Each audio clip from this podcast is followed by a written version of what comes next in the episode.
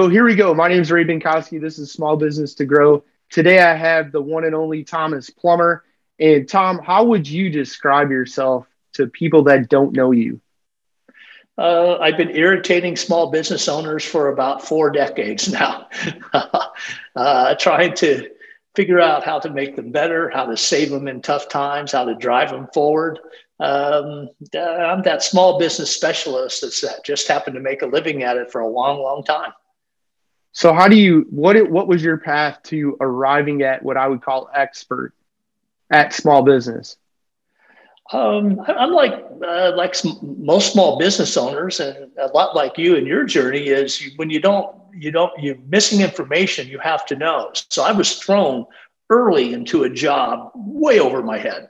Uh, I was supposed to go out and, and work with all these at this time uh, strangely, it was a martial arts organization that had 90 commercial health clubs in part of it. So they had about 300 karate schools and 90 health clubs. I was 25 years old, maybe, and they go, "Oh, by the way, you're going to go help all these guys open, le- you know, leases, new space, and teach them business and how to raise money." And I'm like, I don't know any of that. You know, I'm a sales dude.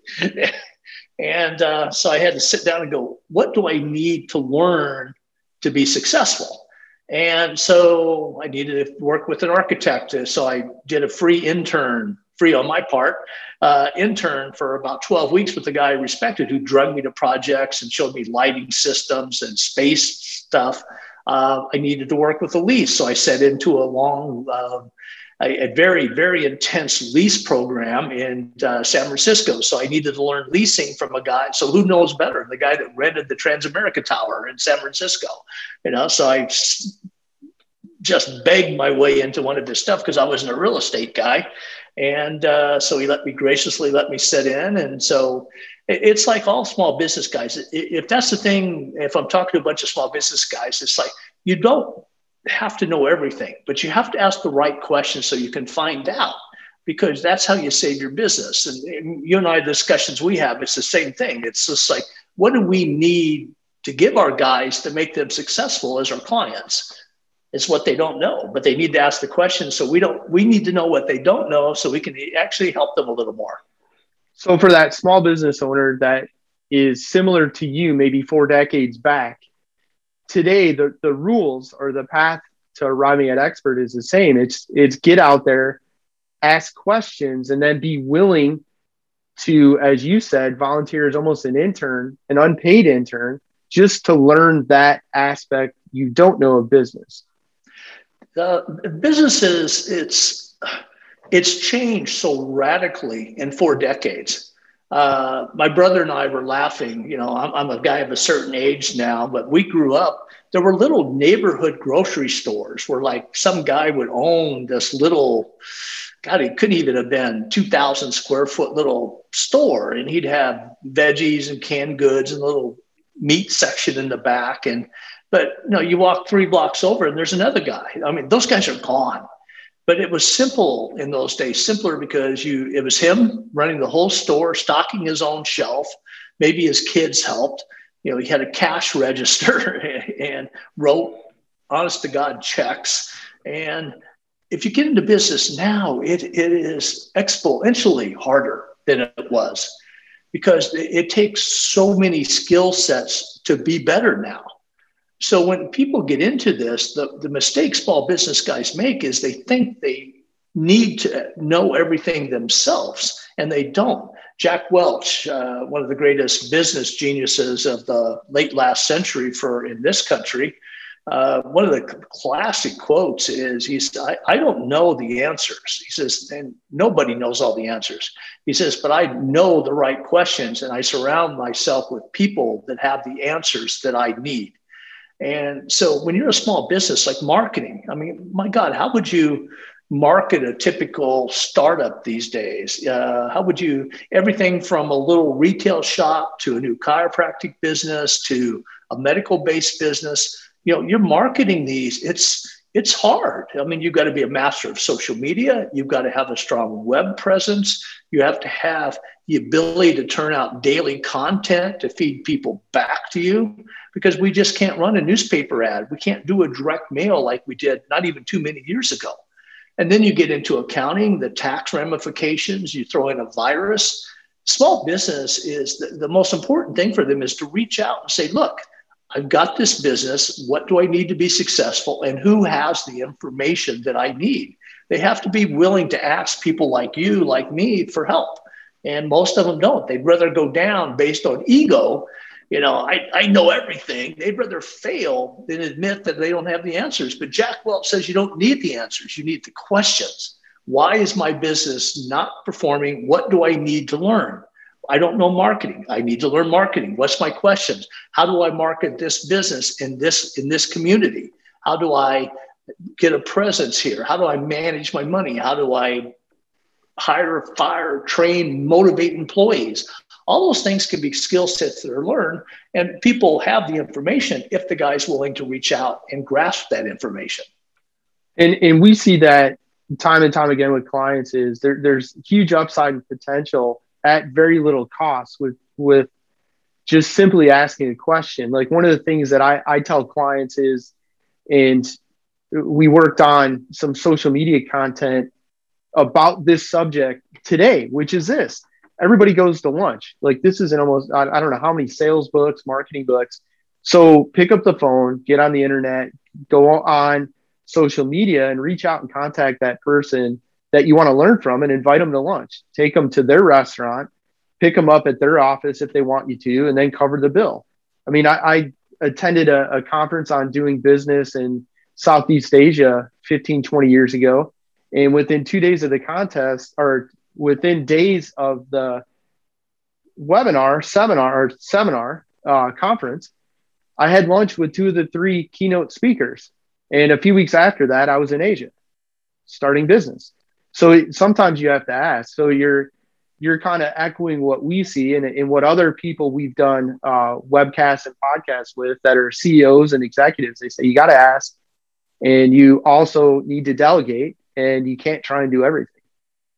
No, that's the that's kind of the pitfall of small business is you you think you have to know everything and you try to manage everything and you try to do everything based on what you know but what got you here may not be enough. You know, that old saying, what made you good is probably not enough to make you great. At some point, you, you outrun your own skill set.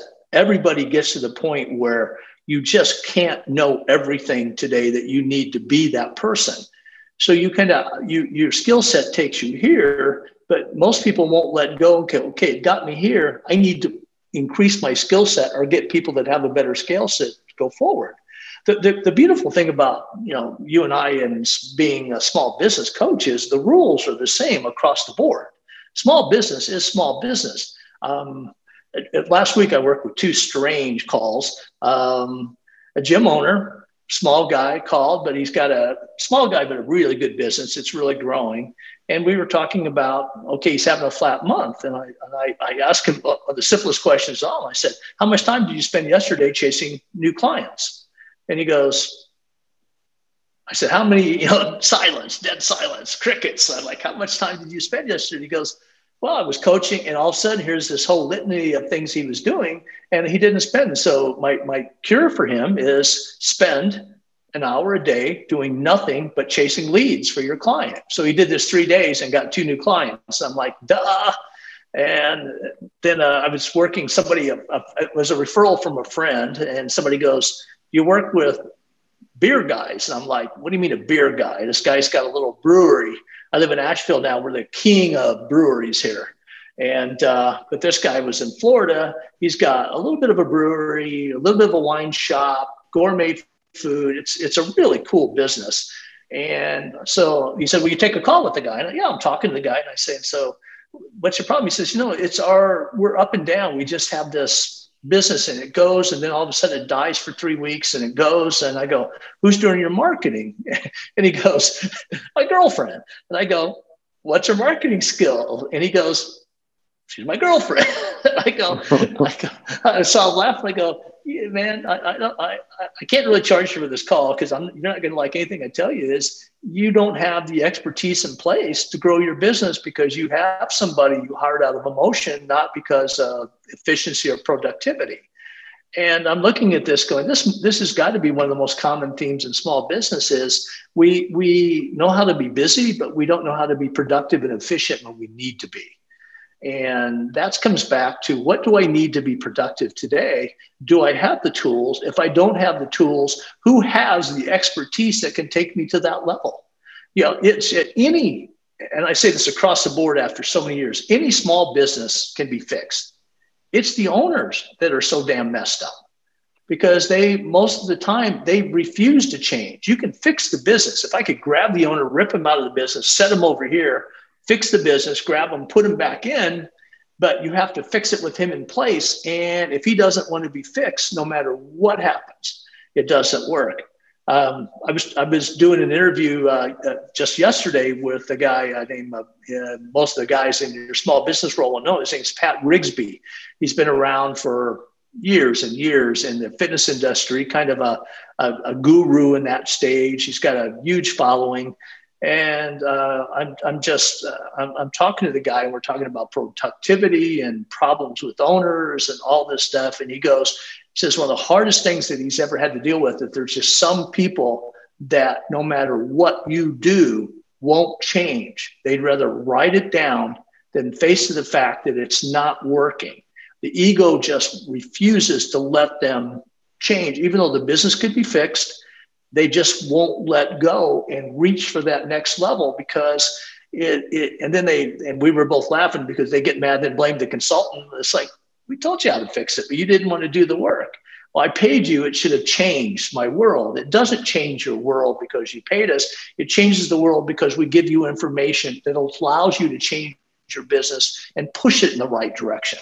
Very frustrating. It's like yeah we were screaming and i think the there's two two huge things there. One is the confusion of being busy with productive. And, productive in small business e- equals profitable.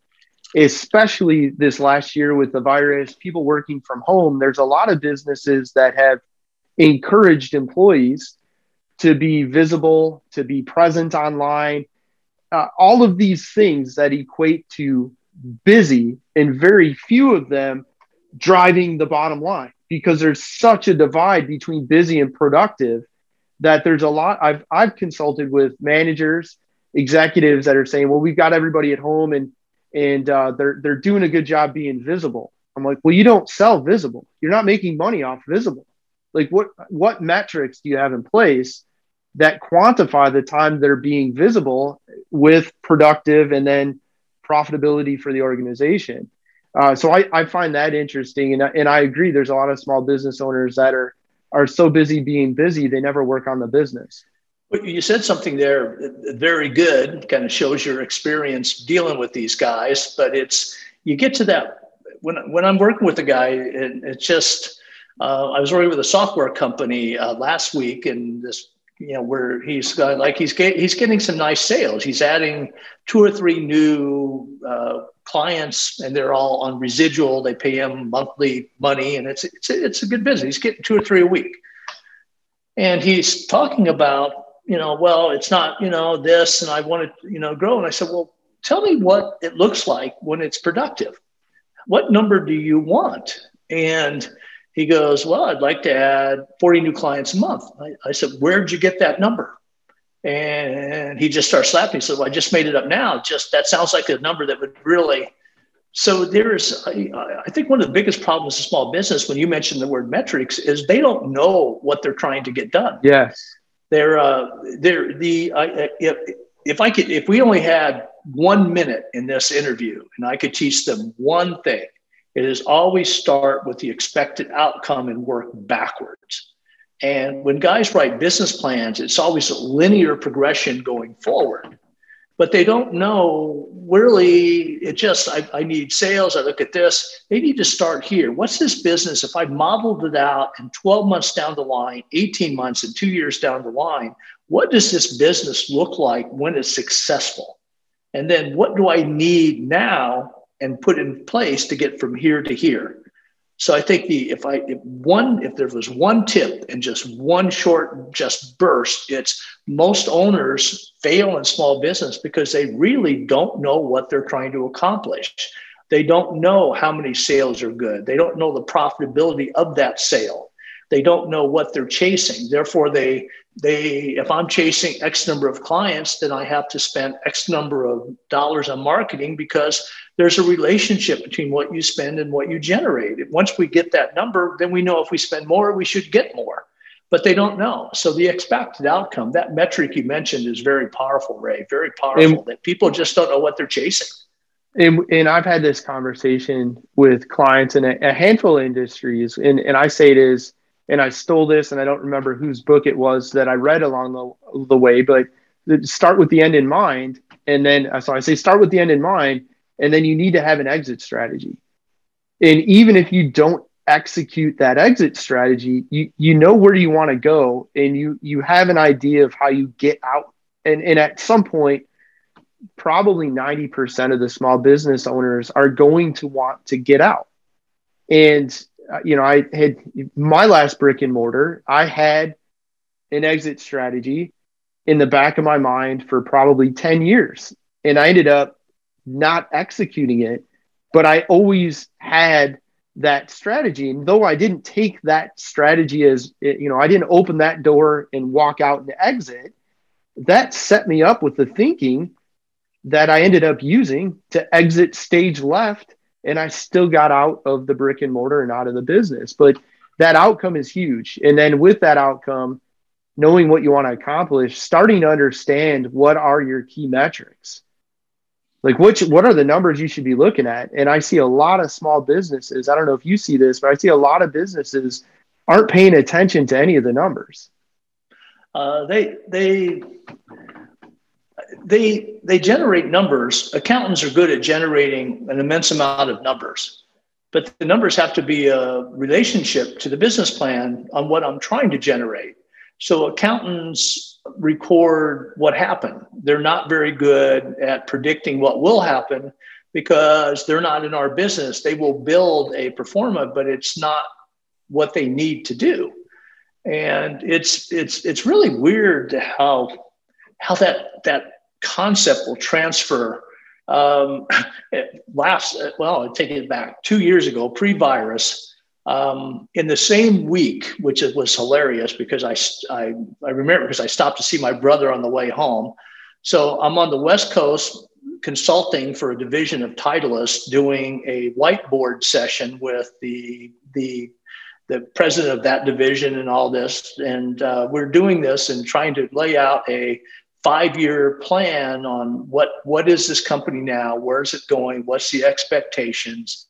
One of the classic whiteboards where you come in you take their cell phones put them in a plastic bag lock them down for the day. You just nobody just just make them bleed. You know you're just in that room trying to conceptualize what this business has to do. And i stop on the way home, see my brother, my nephew's 30 some years old, wants to start a new car detailing business. I end up having the same talk with him over a couple of cheap beers that I did, did with the Titleist guys. I'm laughing my ass off because I'm asking the same questions like, okay, what's this business look like when it's done?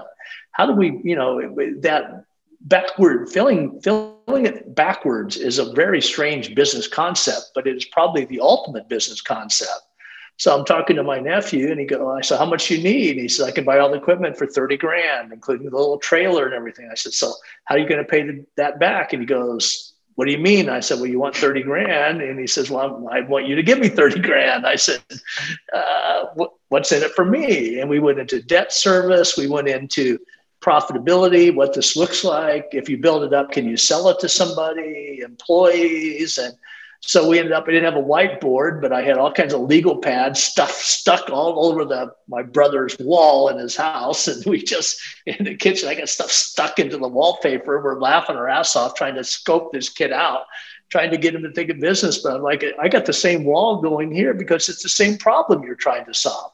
It, you you got to go forward to go backwards. If I start here and go backwards, and the metrics telling it. So when your point is when you know, I can get the numbers, but the numbers have to only, the only numbers I need to see is what numbers support this journey from here back to here, back to here.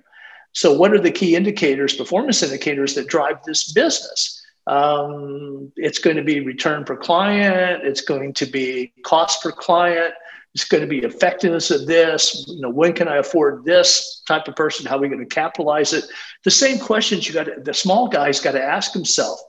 And when he starts that small business locally, I mean, you, you look at a small retail shop in somewhere in northern Illinois and a guy gets in there. This is his dream. He's going to open uh, one of the hottest business the last couple years. Have been these little uh, kind of boutique pet stores. They're really kind of cool. They all have cute names, and you walk in and um, there's one here in Asheville. We take our dogs, and they they always give them little. You, you walk in with your you know dogs are just like dog heaven, and they, they give them snacks and come and play with them. And you're like, oh, this is really cool. So every time I go in, it costs me a hundred bucks on something I'm spending in there but you when you you built that business you you start with that expectation that person had a dream they're risking everything in their life to open this business and so many times they don't know what this business is going to mean in their life. They don't know how to solve their problems. They don't know how to work backwards forward. They open it always going forward just thinking it's going to grow and i'm going to be rich and make so much money instead of starting with a model and a vision and then backfilling to make that vision work. Um, and they never it's, it's they never define what that how much how much money is that that they're going to make, and then how are they going to make the money? So using your Asheville pet store, how many Toms need to come in with their dog? If Tom's worth a hundred bucks, is that our average ticket, our average sale for every person that comes in with their dogs? If it is, and we want to make a thousand dollars, well, I need 10 Toms to walk in. And then every time I get 10 toms, I make a thousand. And if my goal then at the end of the month is 10,000, I do that 10 times. And then we just keep working backwards. And, and I agree. A lot of, a lot of times businesses, they start with that passionate idea that they've always wanted to do. They saved up some money from their career or, or what, maybe they inherit money and then they get started and they're, they end up so busy just standing there handing the treats out to the dogs hoping Tom's going to spend a hundred bucks that they never developed the KPI key performance indicator that says Tom's worth a hundred bucks. I need to get 10 Toms to come in because that gets me to the thousand. I do that 10 times. There's my 10 grand. I hit my target. But what they don't ask the new, the, a lot of the owners is, or how do I get Tom back 10 times? Or how right. do I get, to, how do I get Tom to refer his friends? How do I get Tom to spend $150? How do I get that? Am I charging enough profitability? So I sold him $100, but what was my real profitability? And what he spent $110 on it? So all those related questions are the ones that are not asked. They do say, I, you know, I, I, I think you're right. They'll go, okay, I need 10 Toms, but you know, so I'll mark it. Well, how? Well, that so that's why? that's what? the classic they got one of these up at the register and they're hoping that you're going to pick up that ballpoint pen that is tied to a string and taped to the counter at the register. You're going to be kind enough to give them an email address for an email account you actually check. Right. And that's yeah, well, the, uh, all they'd have to do is give me a little bag of dog treats, you know, and look, here's a little bag of free dog treats. There's samples of everything we have. Give me your email address. I'll give you a bag of dog treats. I'm right. Like, yeah. I was like, yeah, I would, that, I would probably do that. Yeah. and then they can reach back out to you and then they can say, Hey, did you, you know, did you like the bag of treats? Which one was your favorite? Hey, that's wonderful. We have some in stock. I can set some aside. If you'd like to make the payment online, they'll be waiting for you to, you can curbside pick up whatever you want. And that's leveraging technology. But I, I see a lot of small businesses. I, I did this last year with a brick and mortar operation where they had been doing the pad at the register and they didn't have contact info for the customers. And we went in and leveraged technology, brought them into the 2000s, shifted how the customers completed transactions, improved the customer experience. We raised the average sale per customer a few dollars and then now we have a mineable database. Everybody that buys, we've got their contact info and they're happy to give it to us. Yeah, I, I mean, one of the new raging businesses in, in this Asheville area too. It's it's quite a startup community. There's you know quite a few people here, and it's uh, there's money from the universities and stuff. There's it's it's one of those areas where you see it's kind of a trendy area. But one of the things here is wine bars. So somebody will open a small wine bar, good beer because of the, all the craft beer here, and a limited menu, but good food. And so, of course, I'm sitting in one of these and um, you know, sharing a bottle of wine. My wife and I were sitting there, and, and the manager comes up. She goes, "Oh, thank you." She goes, "Have you been in before?" And I go, "No." And I said, "I like your place." I said, "You know, good service. Thank you." And she goes, and she goes, "You want you you want a free dessert?" And I go, "I'm like, I'm going, yeah, I'm, maybe because I'm laughing. I know what's coming." She goes, it, it, "If you get on the mailing list right now, I'm gonna I'm gonna buy you dessert." And so I'm, I'm, yeah, sure. So I'm going along with this, and I appreciate, you know, that's that was really cool. And I watched a few other people, and she's worked the room, and she met somebody new. Are you on the mailing list yet? And all of a sudden, a few desserts are here and there, and um, so next day, I get not a, a pitch, I got a really nice thank you. You know, we know there's a lot of new business in the area. You supported ours. Thank you. We really appreciate that. So I've attached a coupon for the next time you come in that any bottle of wine you want is 50% off. Thank you. And I'm like, okay, this is really cool. Uh, but all of a sudden, I'm in. I'm I'm in, and I'm a loyal customer of the place because if I one, I was validated for spending my money. Two, uh, I was rewarded for my behavior of supporting their business uh, got us back in, went in, you know, of course, then I ordered the dessert, which is huge profitability. You know, that's the $3 iced tea, you know, that cost them 22 cents. And I'm, all, I'm, I'm laughing at the business plan. I'm going, this is brilliant. So every, I get a couple of that, but they're all personalized. They feel whoever's writing them, it's like they write them just for me. And, and it's, so I'm looking at this business, I'm going, from going to just a wine bar and I hope the hell somebody comes in to a small business person having that plan of looking at the client what is the long-term value of the client? How do i get the repeat business of the client? What tools do i have that are economical to start to build loyalty with that client? That's a what a beautiful skill set. And again back to our original point we talked here you not owners can't know all that. It's almost impossible to know all those things. And um, and eventually I ended up messing with her business a little because she, you know, she made the fatal question like, "What do you do?" you know, like, I, I fix broken businesses, and she goes, well, "What's broken in here?" And I go, uh, "Your wine menu." I said, "Most of it's on the phone, but you've got a very interesting and complicated list, and you want me to pull it up on your phone with a with a code."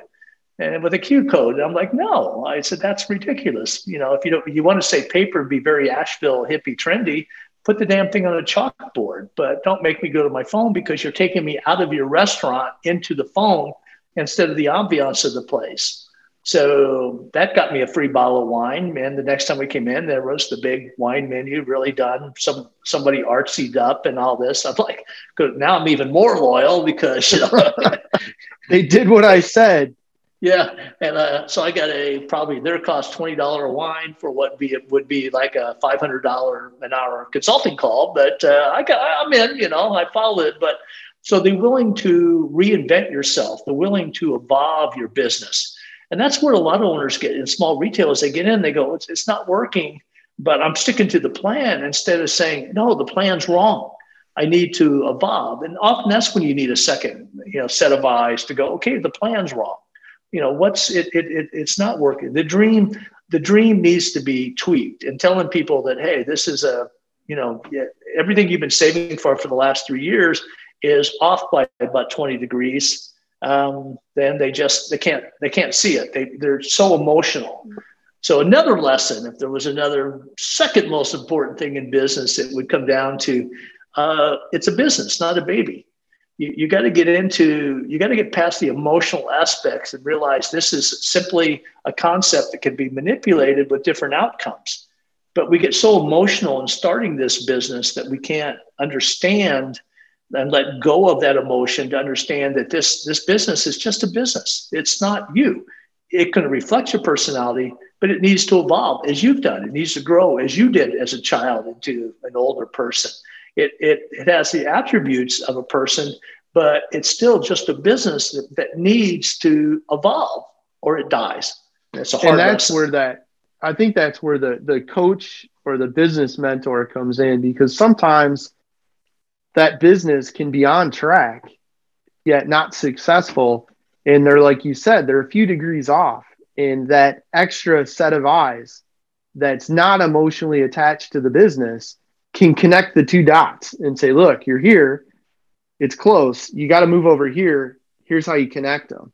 And then suddenly you know they 5x their revenue just by doing something very similar to what they were doing but when they have that coach or that mentor step in and say listen you're emotionally attached you're stuck in in doing it this way what you're trying to do yes is right but this way needs to just just adjust it a little bit here's how and then they take off yeah that's it's it's a tough skill set i i have people put in in their markets just like you know, find a you know, personal trainer near me, find a business consultant near me, you know, all that type of stuff. And they, you put it in, and it's really in many markets, they take you to some big accounting firm or some firm that wants twenty thousand dollar deposit. You know, and you're you're a, a small individual retail person, or you just put all your money in a wine bar, or you got a startup brewery you know, to hire some, you know, top five consulting company in the United States with a twenty thousand to fifty thousand dollar retainer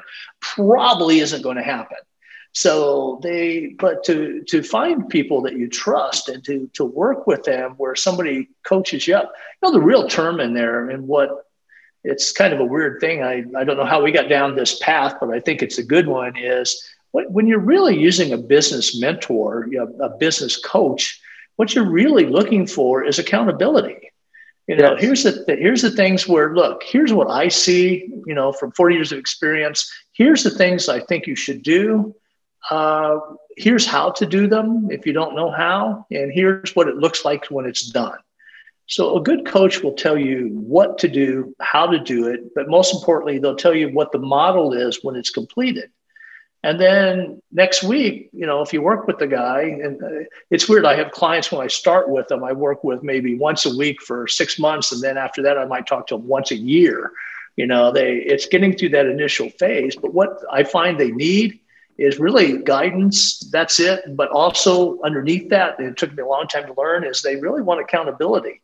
They want somebody to yell at them. They want somebody to say, Did you get it done? Or knowing that they're going to call me next week, it motivates them to get done. And also, I think the bigger picture, it focuses them on the right things to do because being busy is busy. Being effective is being able to prioritize what is going to make you money versus cleaning the toilet. Cleaning the toilet has to be done in your little restaurant. Of course it does. But sooner or later in there, I got to go reach out to 10 Toms at the wine store, send the guy the coupon, and generate money for tomorrow so I can keep the toilet and not give it back to the landlord. That's I, I I was working with a client one time, probably like 15 years ago, and I had said he had he had asked what I what I was doing that evening or whatever, and I, I had mentioned uh, taking care of my lawn, and he looked at me and he goes, "What?" And I'm like, "Yeah, I'm gonna mow my lawn." He's like, "What are you doing that for?" I'm like, "Cause it's long." He's like, "Why don't you have someone that does that?" I'm like, "What are you talking about?" And he's like, "How much do I pay you an hour?" And then I was like, oh yeah, you're right. I probably shouldn't be mowing my lawn. and that in, in a lot of businesses, granted that, you know, my lawn wasn't my business, but that being said, a lot of times business owners are, and I was very guilty of this as well. You know, I, I had at any given time 12, 14 employees in our brick and mortar and as many as four interns on some summer times and there were things I just shouldn't be doing because there were other people that could. And then there were many things as the business owner, I was the only one that could do. And the, the only one that can do items drive the bottom line. And that goes back to busy versus productive. And in business, you need to be productively generating revenue and improving your profitability. It, it's business. The goal is to make more money. Yeah. And it's, uh, the, the, there's a funny term for that called building bookcases um, I just uh, weirdly part of this is I've gotten um, you know stable of clients through the years. I have a lot of guys that want to write books, and So I help them kind of guide them through their book processes. And but the term is building bookcases. And I was like, okay, here's your assignment. Going to finish this book in 10 weeks. You're going to write five pages to 10 pages a day. You're going to do it in your underwear, drinking tea at four in the morning before the kids get up. You know, this is we're going to make time for this, and then they call and it's and they're and I, they I laugh because you're building bookcases. Uh, that you're building a bookcase, meaning you're so busy thinking like a writer, reading about writing. You're so busy, you know, trying to edit something or reading something else you shouldn't do that you're doing every. So you're building bookcase. I mean, you're building a bookcase for a book you haven't written yet. And it's like, you know, write the damn book. We'll figure out where to put it later. So that means, you know, just write just simply write. One business, it's the same thing. Simply do the business. Yes, I have to clean the toilet, and that's probably going to happen at uh, 10 o'clock tonight after I close the business, or it's going to happen. But when I equate being busy with efficiency, is when I when I lose it. But again, back to the big theme is it's just people don't know what they don't know, but we expect them because they're in business to know everything. Or worse yet, we just have our accountant run our business and uh, or our attorney because they're people we trust, they're models. But again, uh, uh, you can't you can't live without an accountant in business. But accountants have no re- business running your business. They they run they're accountants. They record other people's dust as you fly down the track in your race car. You know they're there to record your dust, not to tell you how to run the business. But a lot of times, guys default because they don't know what to do so they ask the wrong people on how to save it. And you need somebody that's had their ass kicked. You need somebody that's been in business, that's coached them up. You know, if you're gonna if you're gonna try to save your business, you need somebody that's been there, done that, and knows how to save a business.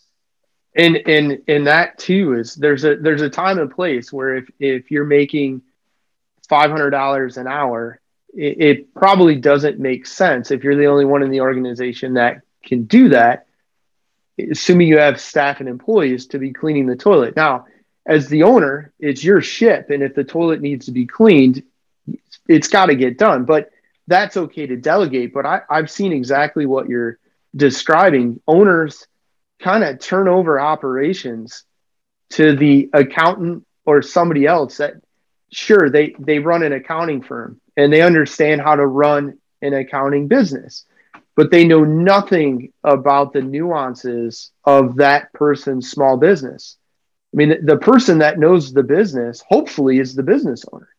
And there's some things you just can't delegate. Yes, there's some, you're not going to know everything. And yes, there's areas that you need to delegate, but you definitely don't want to delegate operations to somebody that is is a, a bookmaker. You know, they they they've got a ledger and they've got income and expenses and, and they're good at tracking that, but they may not know how to run your business. And I've seen that with uh, businesses, and, and I had that happen. We looked at hiring a marketing company, and I gave them about 30 days worth of, of work. And at the end of 30 days, I said, You guys don't understand our business at all. Like your, your copy makes no sense because you don't understand the industry uh, where you're suggesting or where you bought ads doesn't work for our customers because you don't understand the demographics of our customer. And that, very clearly was something that we had to keep in house. That was a not, yes, we can delegate. Here's the ad copy. Don't mess with it. Do the graphic art for the image that pairs with it. That made sense. But we couldn't give them here, make the ad because they didn't understand the business. Yeah, that's it that brings up a, a, a, very interesting second part of that is there. Um, I have a friend and he, uh, we do some business projects together once in a while. He was the uh, vice president of marketing for a $500 million a year company. He left and became the VP of marketing for a about a $230 million a year company. And then he just kind of went out to do his own thing. And he called me, and, uh, and, I hear people in the background kind of yelling and stuff. I said, "Where the hell are you?" He says, "I'm in a marketing seminar in San Diego." And I go, "Why?"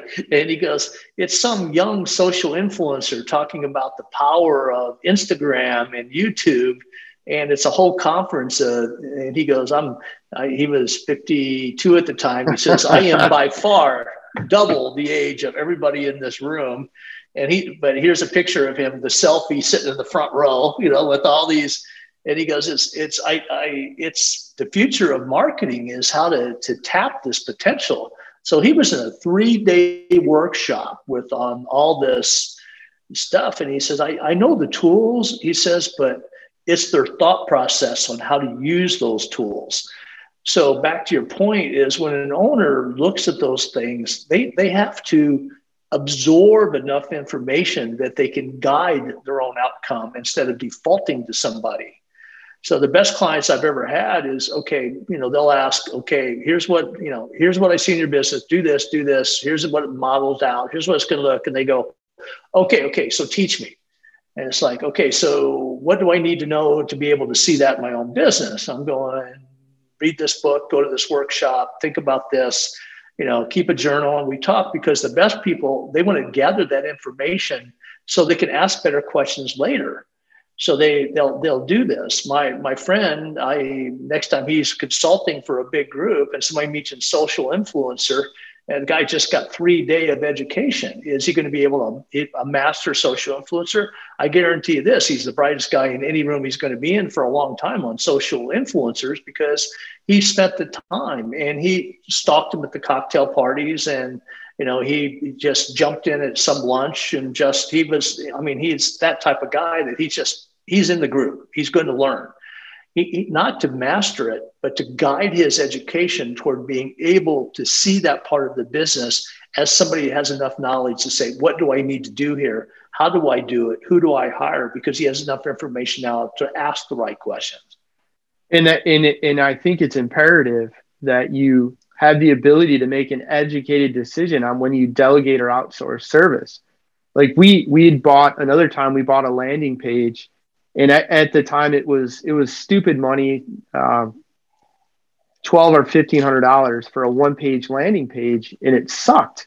And the onus was on me because i didn't write the copy and i didn't i just trusted they knew what they were doing they being the company that created the landing page and it was horrific. I mean we ran it for a few days and then i, I took it down and I, I just wrote an entirely new one which I had the ability to do, but and it, the the copy made sense for our market, our demographics of our customer, and, and all of those things. But if you don't have enough education, you'll spend the money. And if I didn't know better, I would have just kept running that landing page that didn't pull and didn't generate leads and didn't bring in business. Yeah.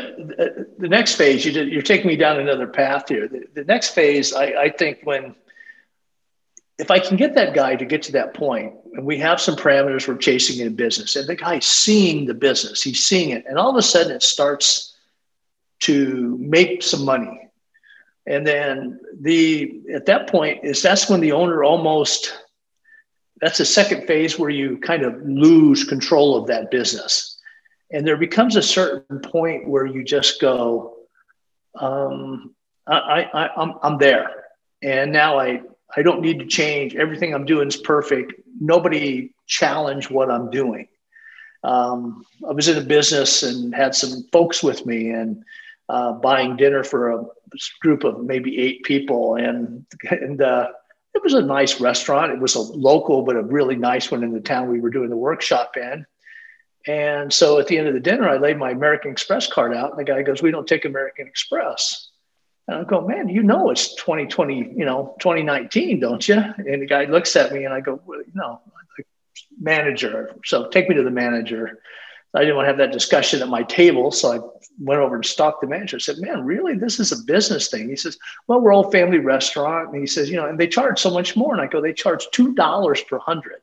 You know, I just spent $900. Here, put extra $20. Right. Yeah. Yeah. Put an extra $20 on the bill. If that's your your thing, you know, just put an extra 20 bucks on there and take my damn card because I knew he could take it and he took it. And, and the guy charged me an extra $20 processing fee to be able to take that card because he was worried about the two bucks. And uh, and I went to the workshop the next day and I said, look, there's a restaurant. I'm telling everybody in the room, never set foot in that restaurant. right. I was so pissed, you know. and uh, Uh, you lose I, control I of your business because you just you're not willing to see your business as other people see it. We see it as we we visualize our business often as perfect, but we don't see it and we don't or we're not willing to sacrifice our ego to see it as the consumer sees it. How does the consumer see what I do? How do they visualize me professionally? How do they visualize my follow up? How do they visualize the service of my team? That's a restaurant. You know, what was the, not the beer in the brewery, how do they experience the beer? What was the experience wrapped around the beer? And people don't ask those questions. They like, okay, I made a product, I'm, I'm from the front down. They don't sit there and look at the client and go, oh my god you know this is this is a horrible experience it's good beer delivered in a very bad environment because they never see their businesses and the weaknesses as other people another reason a consultant can help you is see it as the consumer sees it not just you know you and i both know from so many years is when the business is in the middle you're pounding it from the top as a consultant but then you got to you got to come down here as a good consultant and, and say look here's how I experience your business. Maybe we need to work on this menu on the phone, like the the wine store, you know, type of thing like that. Maybe we do need to take that piece of paper off the desk and give them a little treat to get that email. Maybe there's things like that. So you you have to you have to look at your business. That's why it's so hard in small business because you have to run it from here, but you have to see it from the consumer and then be willing to adjust that all the time. And again, it's ego the ego stops you from reacting to what the consumer wants or needs today. We we uh, we we participated in a meeting with a couple doctors, and that was I was brought in to provide some consulting, and I said, well, one of the first things that you as doctors, as allied health professionals, and we, and we can go from you know, the person answering the telephone at the reception desk that does the billing like you have to step out of the medical professional side and you have to step into the side of your customer which is a patient and it, it, if you've ever been to the doctor yourself you need to think of things as the patient not the doctor because patients don't patients don't know what you know or they would be a doctor and you would be unnecessary. Like you have to be able to step back step away and exactly what you said see it from the perspective of the customer the consumer or in this case the patient because you're, you're missing the boat. Even with for those that don't know i owned a brick and mortar health club for over a dozen years and i would constantly have conversations with my coaches and trainers that went like this remember our customers are here because they believe we're the experts and as such they are not the expert which means what we know they don't know. And we have to be really careful not to fall into the trap of thinking they know everything we know. They don't. They don't. And we need to approach our operations from the perspective of what does it what you know how does the customer see it and deliver the experience to improve what they see. And, and they don't know what we know. They're not the experts. And if they knew everything about fitness and training, they wouldn't be paying us. Yeah, it's it's it's hard. It's it's almost like we're discouraging people about, on small business, but small business is a really it's one of those things where it kind of gets in your soul. It's really a, a val, validation of what you can be and what you can do. And a lot of people, it's not for everybody, but the people that really embrace it they just become so involved in the process of it and it's it's a wonderful way to you know spend part of your life and some people do make crazy money at it. Um, my wife had a chain of women's only large training facilities. They were 14000 feet and these were in new england and at one time it was uh, probably the most successful chain of women's clubs in new england for what it did but she lived the brand. She was there, but she spent so much time on what the consumer experienced and what the consumer felt in the business and how the consumer and then visiting other business coming back because it's that constant evolution that keeps you out and ahead. So, and people I look at small business, they go, you know, why do people fail in small business? You know, what's, you know, what's what's some of the reasons? You know, why do people fail in small business? Hmm, they I give you a whole list. The, the, concept isn't there. They don't they don't know exactly what the product is going to be. They don't know exactly what they are trying to sell. So what's the product of a wine bar? Well, it's wine, or is it? You know, is your product the service, the experience of the wine? And so they, they're not even clear of the concept. Many of them are underfunded. They, they think I'm going to open up and be profitable the first couple of months. And, you know, the Small Business Administration, it's old data, but they, they say you usually should have reserve capital to get you through at least the first year. And sometimes the old data says through the second year. It takes a long time to grow a business. Most guys don't have the capital to grow a business most people don't understand the various parts of the business, what it takes to, to market, to secure new business, to develop and grow businesses. They there's they, they don't have enough marketing um, experience to be able to understand that that's going to be the key leverage point for almost every business is how do I get I've got a great concept. How do I share that with the and all the rules have changed on that in the last five years. So people get into small business. There's just a litany of things that you can do to kill yourself, you know, to really to make this business ineffective. But there's also a whole course of properly prepared businesses can be very profitable. Um, that little dog place, you know, I got to know that owner, and it's like this is goofy. She's got she in the back, she you know grooms them and all this stuff. It's a great little boutique store. Um, I visited another one in another town in North Carolina. You just drive out to these strange little towns, and they've got a great old downtown and great shops and wine bars and restaurants. And you could spend, you know, the rest of your life in Western North Carolina visiting these small places. And walked in, there was another dog store, and I'm like a sucker for these. And I, and uh, I, I, I walked in. I'm like, this is really a, a, cool concept. And these people, you know, they came around the counter and played with the dog, wanted to hold the dog. They're going to walk around with you. They showing you new stuff they got in. Hey, come, you got to see this dude. This is so cool. Look what we just got. And I'm like, I'm so into this guy's energy that I'm, I'm like, I'm there. I'm, I'm with this person. They, they, they, they showed me. Uh, you know, we think we make it hard but if you Disney, for example, they get a they get a bad rap. You know, they it's like Disney. It's it's crowded, it's packed, it's all this. But Disney still is there is magic in the Magic Kingdom. They still probably do customer service as well as anybody in the world, and probably better than most in the world. I was at a uh, again. Most of the stories start this way in a wine, really nice high end restaurant on a Disney property and uh, I, we're sitting there, and there's a you know four or five of us upstairs, and we're just up in this thing overlooking the the village, and there's hundred thousands of people walking through this place at Disney Springs in Florida, and I'm sitting on the upper deck, and we're talking wine, and I'm talking to the waiter and about the wine. I was like, an amazing list. It was the guy's one of the 250 master uh, wine guys in the country that manages. He's the manager of this restaurant on the property, and so he, the guy comes out because I was asking a lot of questions. The guy goes, uh, he says, "You're the guy that's interested in the wine." I said, "Yeah." I said, "Oh man, you do such a great job here, and I love the list." And I said, "You know, your experience of your staff is wonderful." He said, "Come on, come with me." And so I get up. So he takes me back back into the wine storage rooms. You know, we're back there. He's he's back to where the prep stuff is. He's got it back to you know in his office, and he's got this really great wine little tasting area in his office. So my friends are like, what the hell happened to Tom? And I'm, I'm sitting in the office drinking a glass of wine with this wild wine guy, you know, on a Disney property. He goes, so I left. I said, thank you. And he says, yeah, it's just part of what we do here. He says, we, you know, you know, you, you have an interest and you appreciate what we do. Thank you. And then, of course, he walks us to the front door, shakes everybody hand. And I'm like, man, who does this? You know, Disney. Disney does it on a property.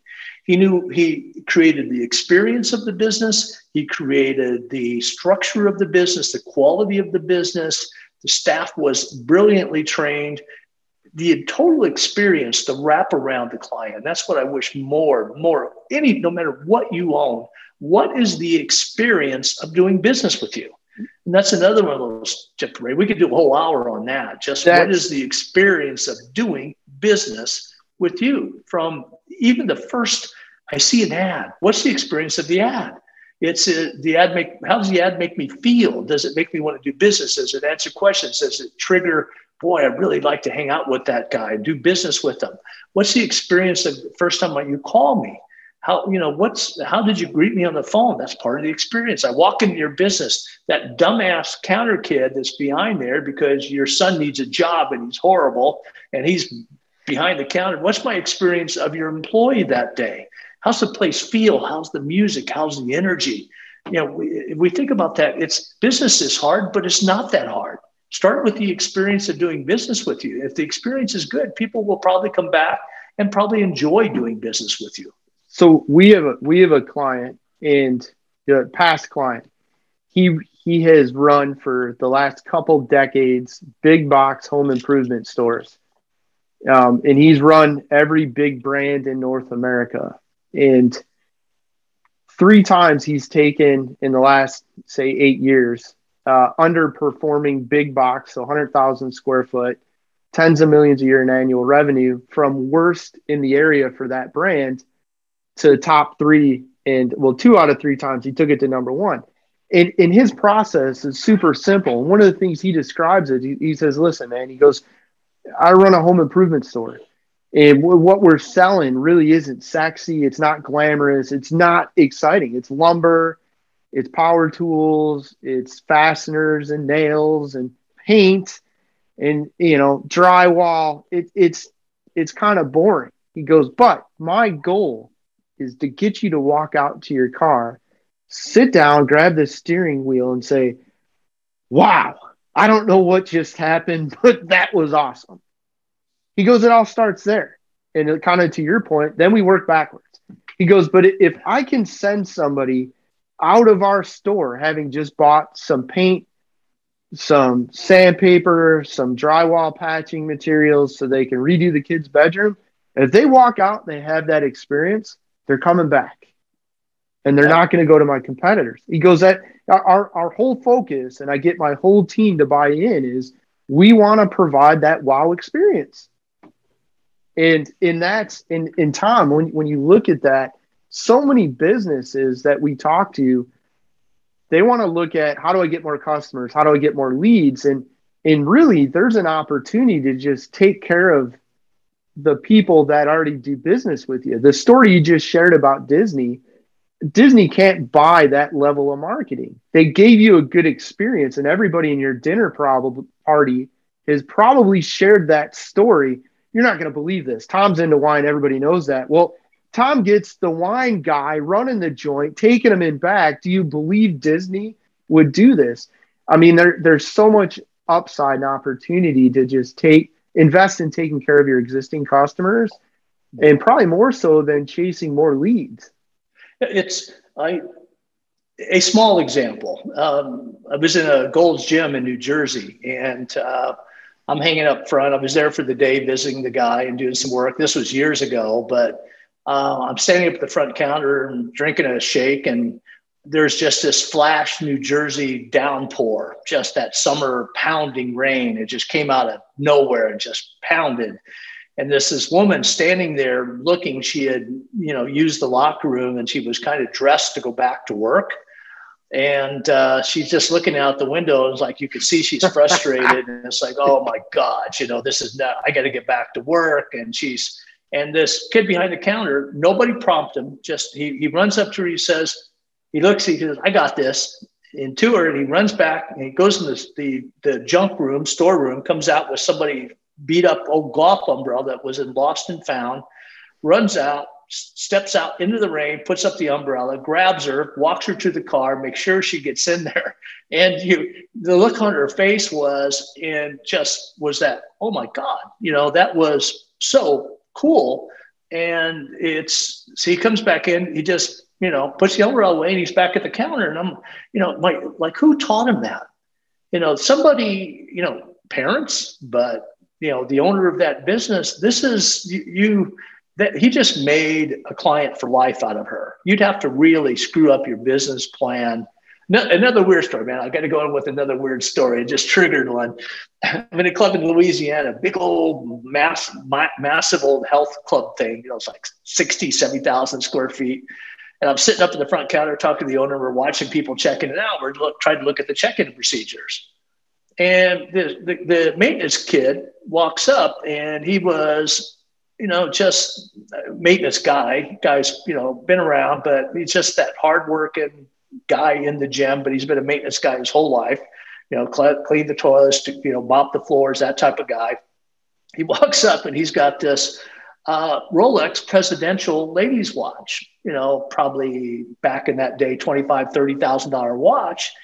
And he goes to the owner. He says, "Hey, Mike, I found this in the floor." He says, "You might want to lock this up. I think this is really valuable." And I'm looking at this guy going, "Man, that's your salary, dude, for a year. You know, why did you know?" And uh, all of a sudden, it wasn't you know too much longer, and you know, you know who's going to run in the door, and she just pops yeah. in the door, and she goes, "My God, my watch!" You know, and she, and she run just right onto the floor because she knows where she left it. And so my guy runs over and gets her and says, "No, no, it's uh, you know." You know, Joey turned it in. And I'm looking at Joey going, man, I mean, uh, somebody that's broke, that's got a menial labor job that just, you better take this, Mike. I know it's expensive. You know, he knew what the, he knew what he had.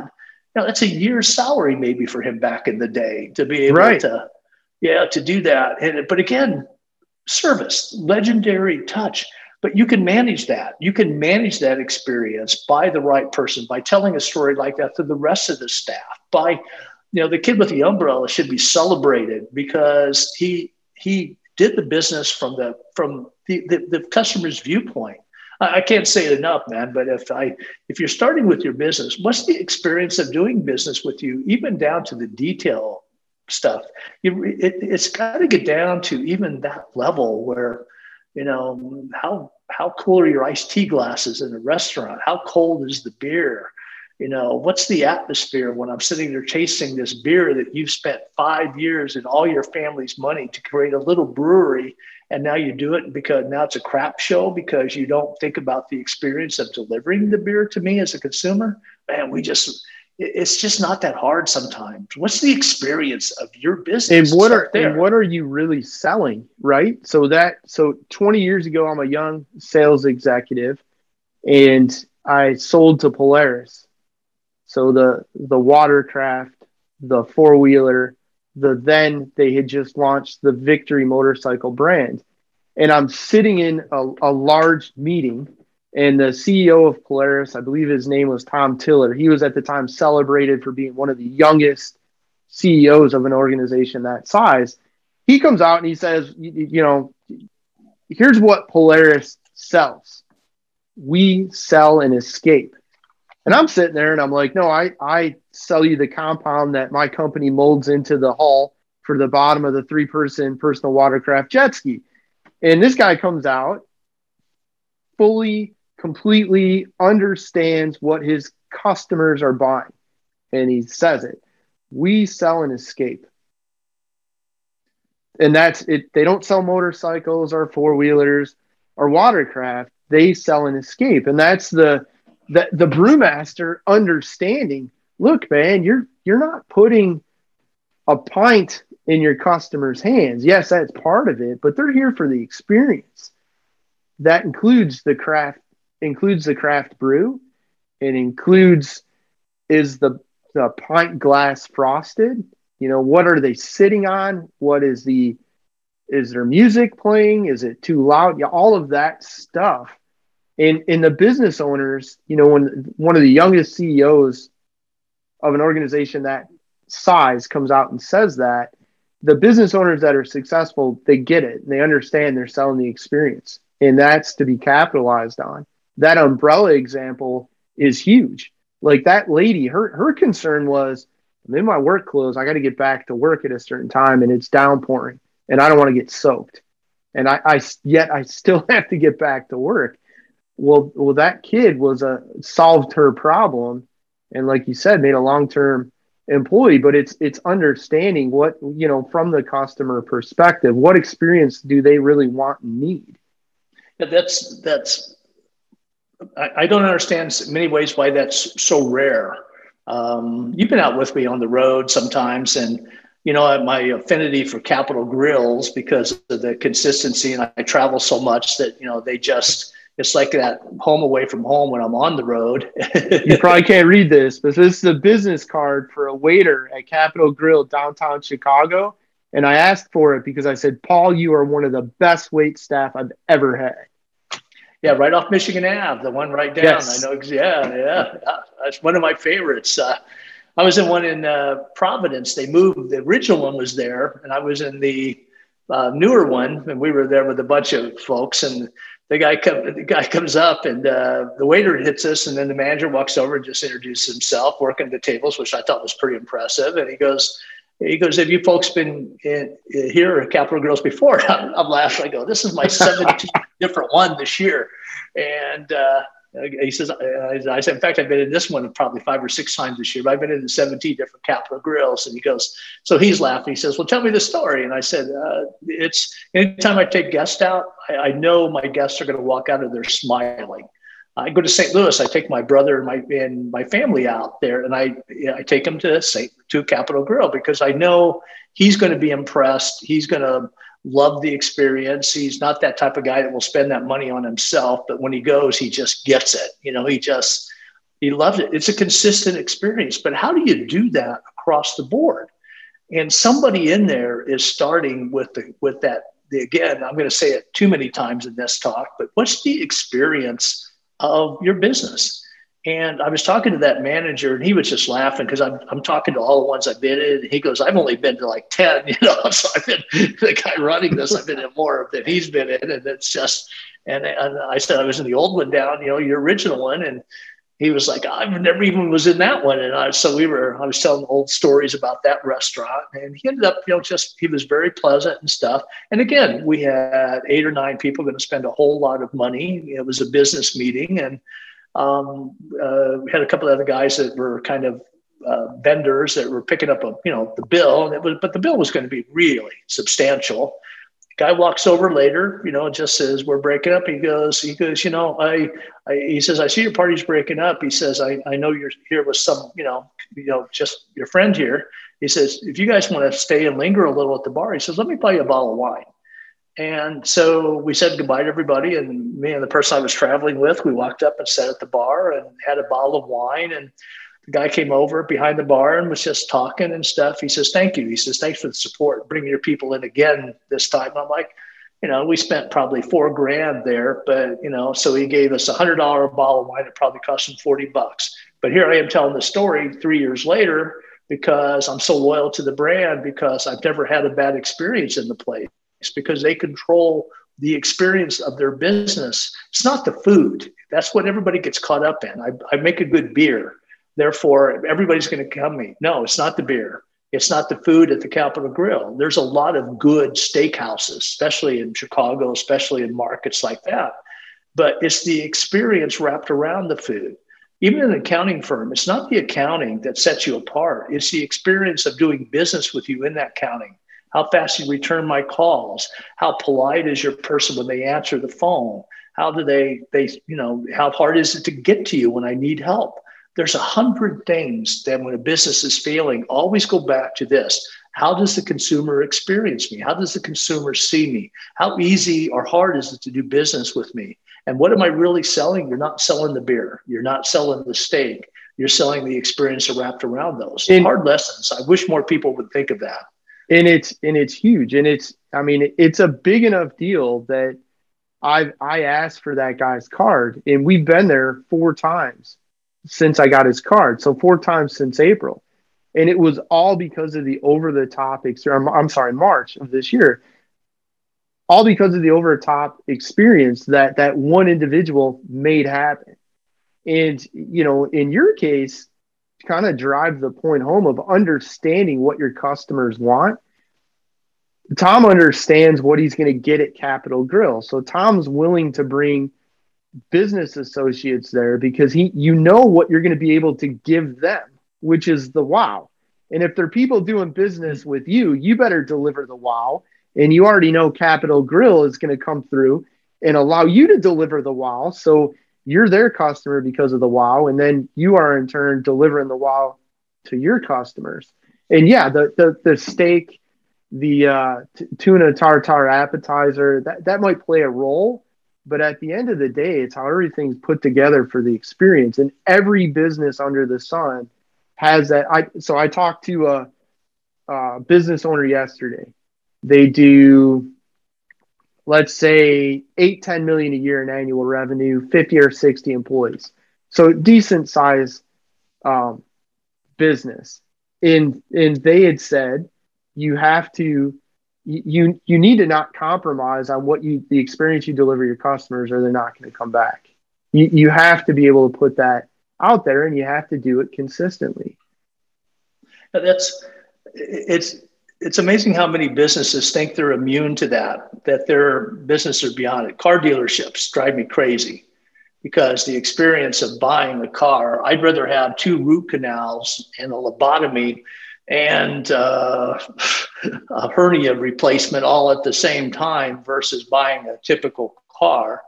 Yet I bought a, one uh, a couple years ago, and going on no about a year and a half ago now. I bought it in the pandemic, so 2020. But I'm buying this thing, and I bought it in Cocoa Beach, and um, the the experience of this was how I was greeted, the follow up.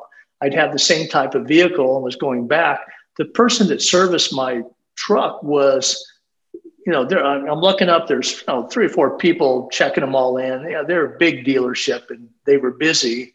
So I got my one time I got my car serviced there, and I was driving. I wasn't even home. I was driving home. She goes, "How's it running?" Called me. "How's it running?" And I go, "Really well." She goes, "I just want to check on you." She goes, "You know, I, I know we did this and this to your car." She goes, "I want to make sure that if it's you know it's running there good. If you got any questions, you know, just call me. I'll take care of it." I'm like well, that's cool. And so, of course, I needed a new truck, went back and went, to, and then, so she, I went, I was telling her, I'm, so I'm going to get a, a trade. So she goes, let me walk you over, walk me over, introduced me to sales manager. Sales manager took care of me. Uh, ended up with him drinking a bottle of wine in his office because we, we had such a, you know, so much in common. We were laughing, two guys of a certain age, and we were laughing about stuff. And I, he was a real wine freak. So I bought him a bottle and we ended up drinking in his office. And, but he's telling me all about the car dealership business and stuff. And, but here's a, here's a company that an industry that has such a bad reputation that transcend it. So they, most car dealerships think, okay, the car speaks for the business but it's it's they don't understand that it's such a miserable experience to buy the car. Um, how bad did I have to take a beating to drink this really good beer in this brewery? You know, how, even, how hard? Yeah, it's just it, I, I'm, I'm being redundant with it, but I just keep going back to, you know, if if I look at if I look from outside as an owner, which is hard because the emotional ability of it, and look within it. Again, you said it very well a minute ago. Is I don't understand the product you know, it's again, it's not the car experience of buying it, not the, not the, the, the beer in the brewery. It's the whole experience of wrapped around it, not the steak, but the waiter that you're willing to fight for to get the guy to come and service you because he just adds so much to the experience of an already good restaurant. It's incredible when you think about it.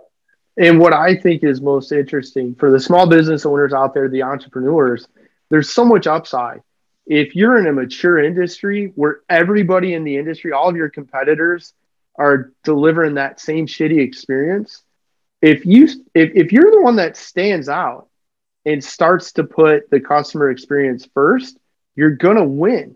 And it doesn't matter that everyone else in your industry isn't doing that way it that way. That's it, there's huge competitive upside to being that one trailblazer.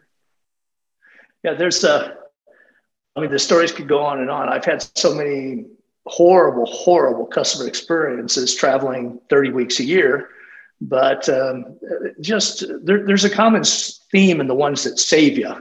Um, I, I, was on a Delta flight going to the uh, East Coast, West Coast, flying into um, Orange County. And the flight attendant was passing a glass of wine to the guy next to me, dropped it, and I'm sitting there with my ankles crossed and filled both shoes and just drowned me with a full glass of red wine, of course. And so I'm sitting there going, "Oh, these are, you know, these shoes are gone." Done. So she's up, yeah, she's, uh, you know, just, and I'm just like, okay, you know, you know, Deltas take such good care of me. I'm like, okay, I can get past that. So uh, I've been up trying to, you know, it's flight. I've been up since like three to the airport to get to the first flight because I want to get out there early. And just it was just one of those things where by the time I get off the plane, plane I smelled like wine. You know, I'm just I take my shoes, throw them in the garbage, walk into Johnston and Murphy in LA and buy a. I had to buy shoes before I left the airport and new socks. It was just horrible. I get to the hotel, I'm just mangled. I, I am beaten, and uh, I walk up to just as the door opened, there's a guy standing right inside the door in a coat and tie, and he goes, Mr. Plummer, welcome. He says, How's your day, sir? And I go, One, he knew my name because um, I think they have recognition software, but they they knew me as I walked in. Um, kind of a not a boutique place, but it was a high end hotel, and uh, I said, "Not good." I said, "One of those days." I'm just laughing. He says, "We can fix this." And so he walks me over. They didn't, he said, you know, those big giant check ins you normally see? They had little kiosks and they had somebody behind a, kiosk. So they were accessible. They, it's not like you're standing leaning. Us versus them. Oh, oh, yeah. It's, and she goes, she looks at me and I'm mangled. And she goes, Sir, can can can we say that you're just not having the best day? And I go, so I was talking about the wine on my shoes. I said, You like my new shoes? Because I just, you know, my really nice shoes were just they're in a dumpster at the LA airport, and we're laughing and stuff. She goes, "We're going to make it better," and she she goes, calls the bellman, take his stuff up to this room. She walks me over, reaches in, hits the button, comes up, and she goes, "Oh, by the way," she goes like this. She hands me a, a certificate. She goes, "Dinner's on us tonight. Just stop by the restaurant. You know, we'll take care of anything you want." She goes, "We're going to make this day better." So I get up to the room. I'm there about five minutes, knock on the door. Uh, the guy in a coat and tie comes up and he says, I, I just wanted to check on you. Because you know, I was like, it's all good. And so, I mean, but this is a pretty decent sized hotel, but look at the level of service versus trying to check into a damn Marriott and where they, you just, you take the beating. It's, somebody thought about how the customer needs to interact with that and built the business around that concept. Do they rent rooms? Yeah, they do. Is that their product? No. The, the product is we're going to be the best part of your day every day in this hotel. That's their product. They, they truly want that client to feel so comfortable in that business. So I, I, I like this topic. We could go on with this forever, but it's, it's amazing go, when people get right yeah, it's amazing when that's people get it right and how many people don't even think about it. That's that's the the, the weirdness in small business is most people don't even under that never enters their head on what the consumer experiences with your business. It, ne- it never even touches their soul, and yet that's probably the most important place to start. It's it, in yeah. Uh, in my Capital Grille experience was phenomenal, and I'd asked for the card, but I've got the notes to do a compare and contrast because that same trip downtown Chicago, I stayed in a hotel, and I won't mention the name. It, it's a high end hotel on the Mag Mile, and they said, you know, because of because of COVID, um, our kitchen's closed, the bar is closed, we got finger food, whatever. I'm like, great, whatever. So I get checked in. I want to get some finger food. So I call and I'm like, where's the menu? like, oh, the menu's on the TV because of COVID. So I turn the TV on. I go to the menu channel. The menu channel says the menu's on the desk. So I go over to the desk and there's a little sticker that says menus on the TV.